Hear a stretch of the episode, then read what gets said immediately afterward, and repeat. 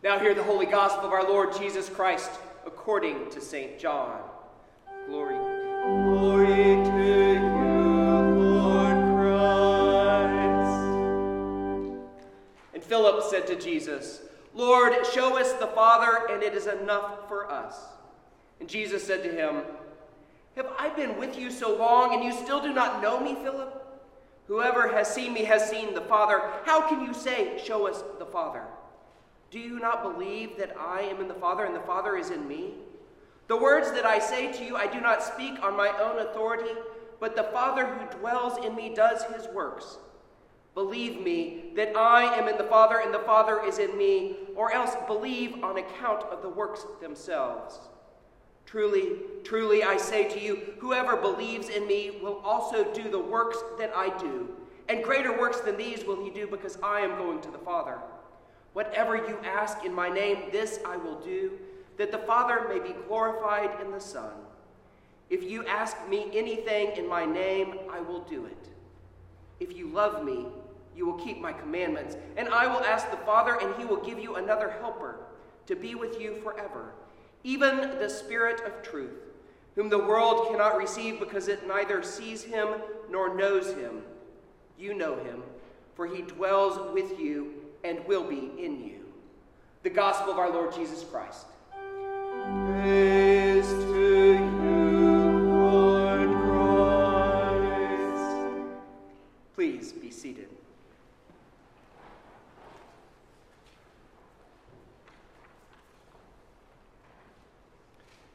Now, our first reading from the second chapter in Acts, page 591 of your Pew Bibles, if you'd like to follow along. Luke writes to us When the day of Pentecost arrived, they were all together in one place. And suddenly there came from heaven a sound like a mighty rushing wind, and it filled the entire house where they were sitting and divided tongues as of fire appeared to them and rested on each of them. And they were all filled with the Holy Spirit and began to speak in other tongues as the Spirit gave them utterance. Now, there were dwelling in Jerusalem Jews, devout men from every nation under heaven. And at this sound, the multitude came together, and they were bewildered, because each one was hearing them speak in his own language. And they were amazed and astonished, saying, are not all these who are speaking Galileans? And how is it that we hear each of us in his own native language? Parthians and Medes and Elamites and residents of Mesopotamia, Judea and Cappadocia, Pontus and Asia, Phrygia and Pamphylia, Egypt and the parts of Libya belonging to Cyrene, and visitors from Rome, both Jews and proselytes, Cretans and Arabians, we hear them telling in our own tongues the mighty works of God. And all were amazed and perplexed, saying to one another, What does this mean? But others, mocking, said, They are filled with new wine. But Peter, standing with the eleven, lifted up his voice and addressed them Men of Judea and all who dwell in Jerusalem, let this be known to you and give ear to my words. For these people are not drunk as you suppose, since it is only the third hour of the day. But this is what was uttered through the prophet Joel. And in the last days it shall be, God declares that I will pour out my spirit on all flesh. And your sons and your daughters shall prophesy, and your young men shall see visions, and your old men shall dream dreams. Even on my male servants and female servants in those days I will pour out my spirit, and they shall prophesy. And I will show wonders in the heavens above and signs on the earth below blood and fire and vapor of smoke. The sun shall be turned to darkness and the moon to blood before the day of the Lord comes, the great and magnificent day. And it shall come to pass that everyone who calls upon the name of the Lord shall be saved. Men of Israel, hear these words Jesus of Nazareth, the man attested to you by God with mighty works and wonders and signs that God did through him in your midst as you yourself know, this Jesus, delivered up according to the definite plan and foreknowledge of God, you crucified and killed by the hands of lawless men. God raised him up, loosing the pangs of death, because it was not possible for him to be held by it. For David says concerning him, I saw the Lord before me, for he is at my right hand, that I may not be shaken. Therefore my heart was glad, and my tongue rejoiced.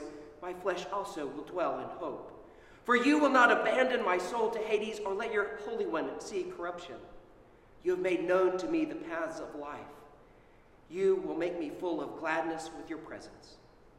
Brothers, I say to you with confidence about the patriarch David that he has both died and was buried, and his tomb is with us to this day.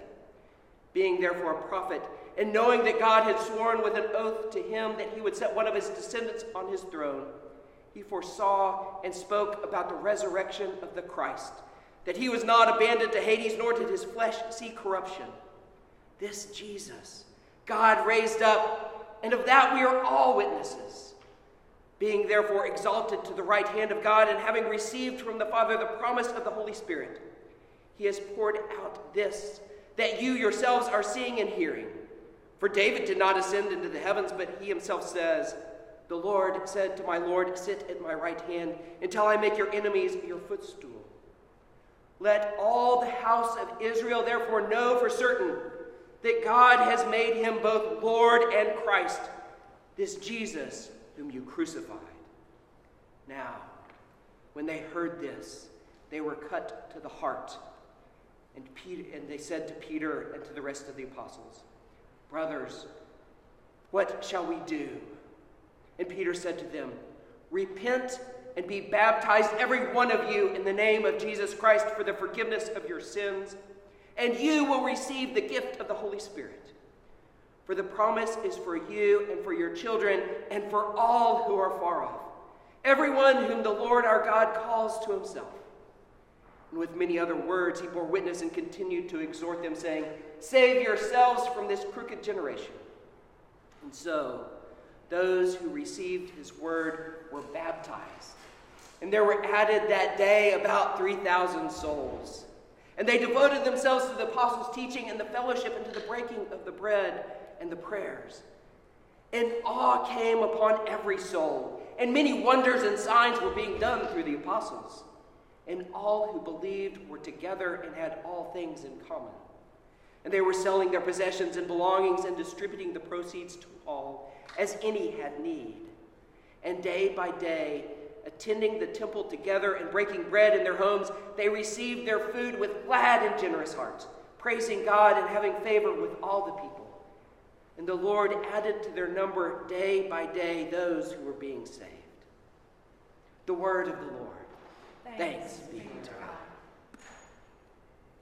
Now may the words of my mouth and the meditation of my heart be always acceptable in thy sight, O Lord, my strength and my redeemer. Amen. We just heard read what arguably is the greatest sermon of all times. If Helen of Troy had a face that launched a thousand ships, Peter preached a sermon that launched 3,000 churches. Peter, the servant of God, filled with the Spirit of God, opens the Word of God to the people of God and empowers, enables, and inspires them to go and do the work of God. It's a pretty high bar to preach after. The closest I've ever heard to that is Archbishop Ben Kwashi. as He opened Scripture with a fire that inspires. If you haven't had a chance to listen to his teaching on Jesus, the living one from Revelation, um, that he delivered at the synod last Sunday, or last um, Saturday. Oh, it is powerful, powerful teaching. It'll be in the, the email link, it's on the Diocese YouTube channel. I encourage you to listen to those words. It's a high bar that I can only hope to one day aspire to.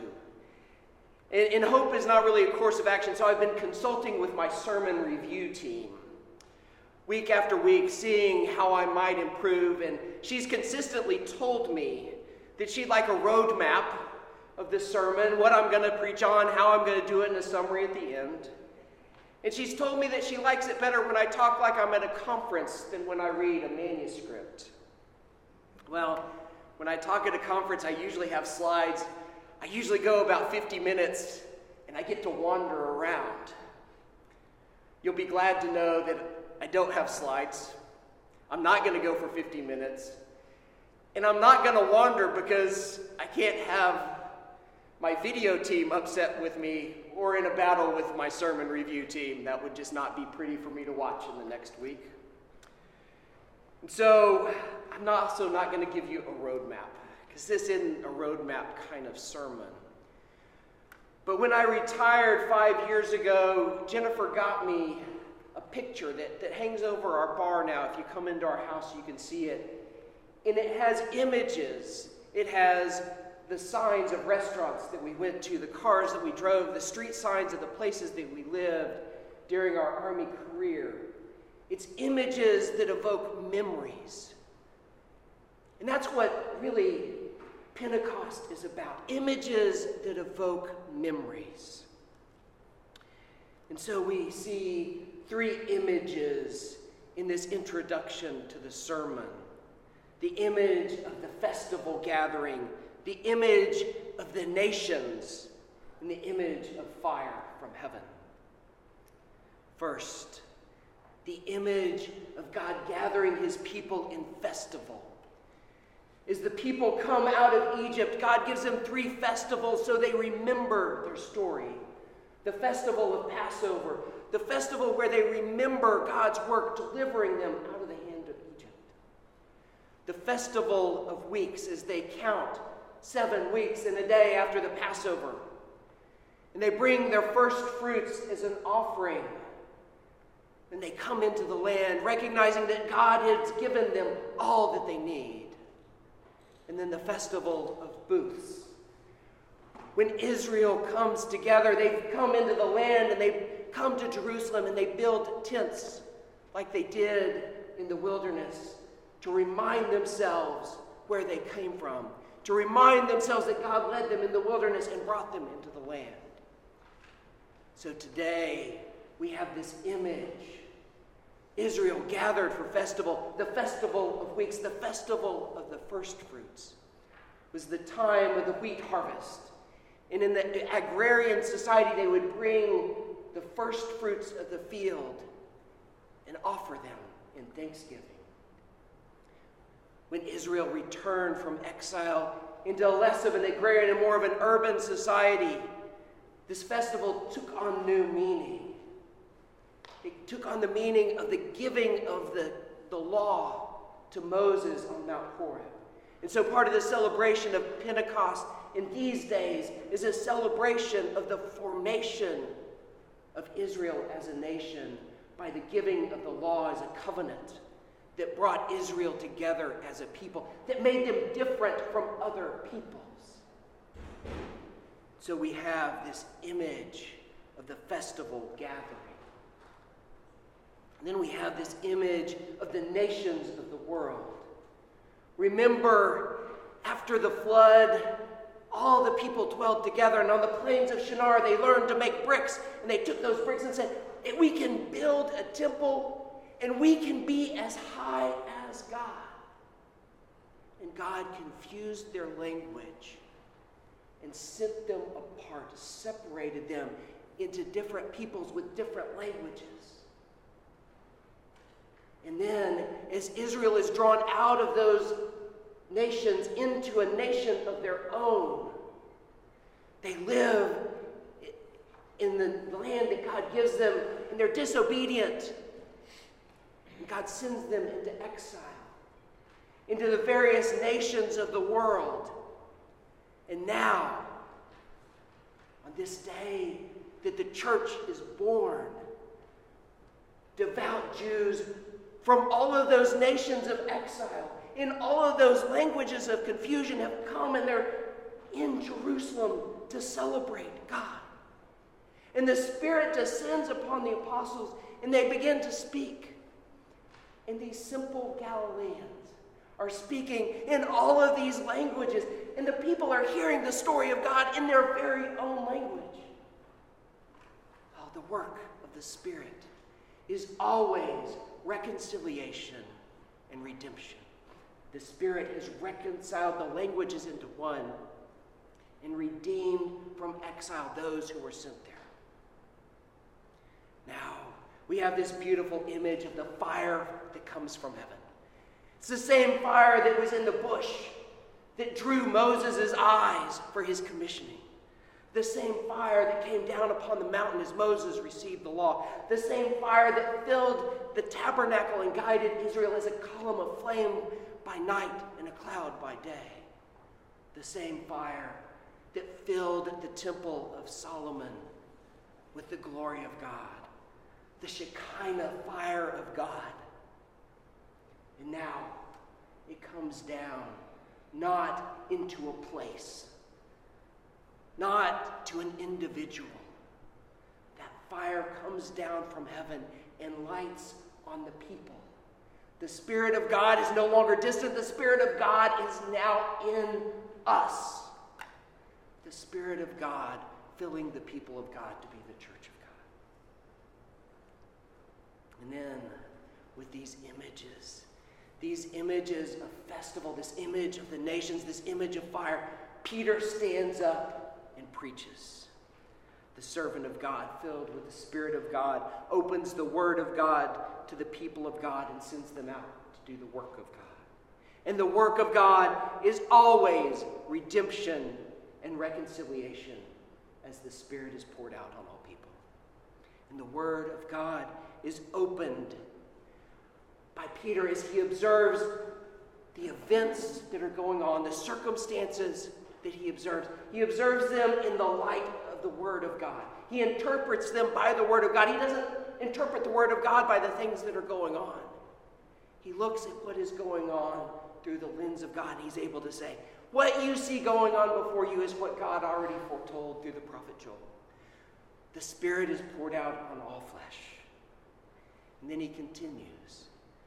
He goes from the prophet and the Spirit to the gospel of Christ. This Jesus, this Jesus whom you met, this Jesus who walked among you, this Jesus whose works you saw. And the works that they saw redemption and reconciliation. As Jesus comes and he turns the law around, no longer is death contagious, no longer is impurity contagious. But in Jesus, life is contagious. Purity and holiness is contagious. He goes and he touches the dead man. And the Holy One of God cannot be corrupt, and so the dead must be raised. The leper. Jesus comes and he touches the leper. And the Holy One of God cannot be corrupt, so the leper is cleansed and healed. No longer is the impurity of death contagious to the people, but purity and life are contagious through the power of the Spirit. This Jesus who you met, this Jesus whose works you have seen, this Jesus who you rejected and turned over and crucified, God raised from the dead. And he's ascended into heaven and seated at the right hand of the Father. And this same Jesus has poured out the Holy Spirit. Know, therefore, that this Jesus is Lord and Messiah. This Jesus is King and Savior. And the people hearing this are cut to the heart. And they cry out, What must we do to be saved? Peter tells them, Repent. Turn away from sin and turn towards God. Be cleansed in the waters of baptism and receive the Holy Spirit. Turn away from where you are, turn back towards God. Be cleansed from all impurity and receive life in the Holy Spirit. This is the same pattern of atonement that we see in the greatest of feasts, the great day of atonement. See, God forms his people in liturgy and in story. The same story we hear over and the people coming together apart from God. They turn from their daily lives and they turn with desire towards God. There is a lamb that receives their sin and is sent into the wilderness. and a lamb that is sacrificed to give his life that they may have life, to enter into the very presence of life. And in that festival, the people, through the high priest and the Holy of Holies, return to communion with God. Repent, be cleansed, receive life, and know the presence of God. This is the same pattern, this same liturgy, this same story that we walk through week by week. Three times in our liturgy, we go through this cycle of turning towards God, acknowledging our inability to come before God in ourselves, receiving forgiveness, receiving life, and praising God in His glory. Each week, we go through this same process. It's the same command we hear today. Turn away from the idols around us. Turn away from deception. Turn away from death. Be forgiven. Be healed. Be loved. Receive the promise of life as the beloved children of God that you already are. And come into the fullness of the presence of God. Come into your own awareness of the glory of God.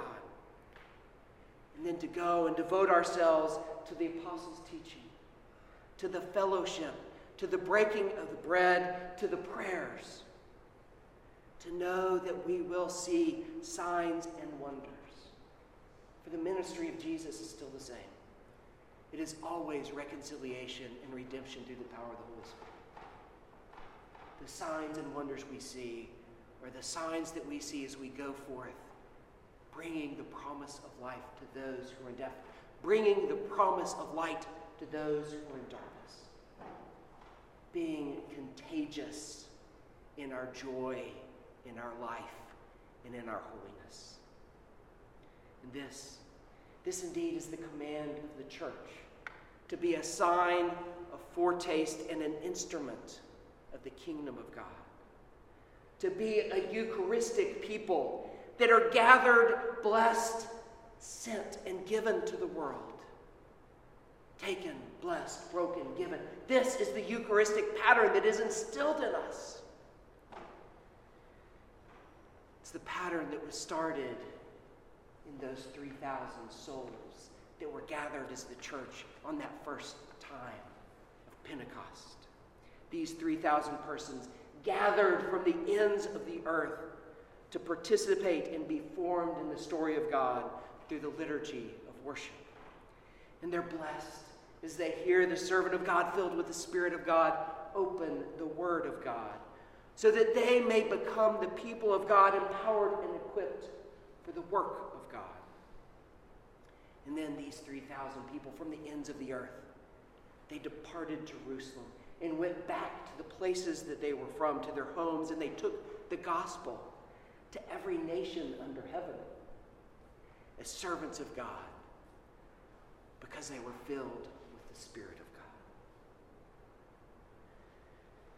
So, just as they gathered the people around them, the people that they knew, the people that God had called to be in their lives, they gathered them into their homes and they told them the story of God. They told them the story of life. It's how this sermon that Peter preached, Peter, the fisherman from Galilee, launched 3,000 churches. And we're called to the same thing to be the people of God, filled with the power of God, sent to do the work of God, to gather those around us, those that God has put into our lives, in our workplaces, in our homes, in the restaurants that we go to. To gather, to inspire, to empower, to bring life. So as we come today, I pray that we go out and launch churches in the name of the Father, the Son, and the Holy Spirit.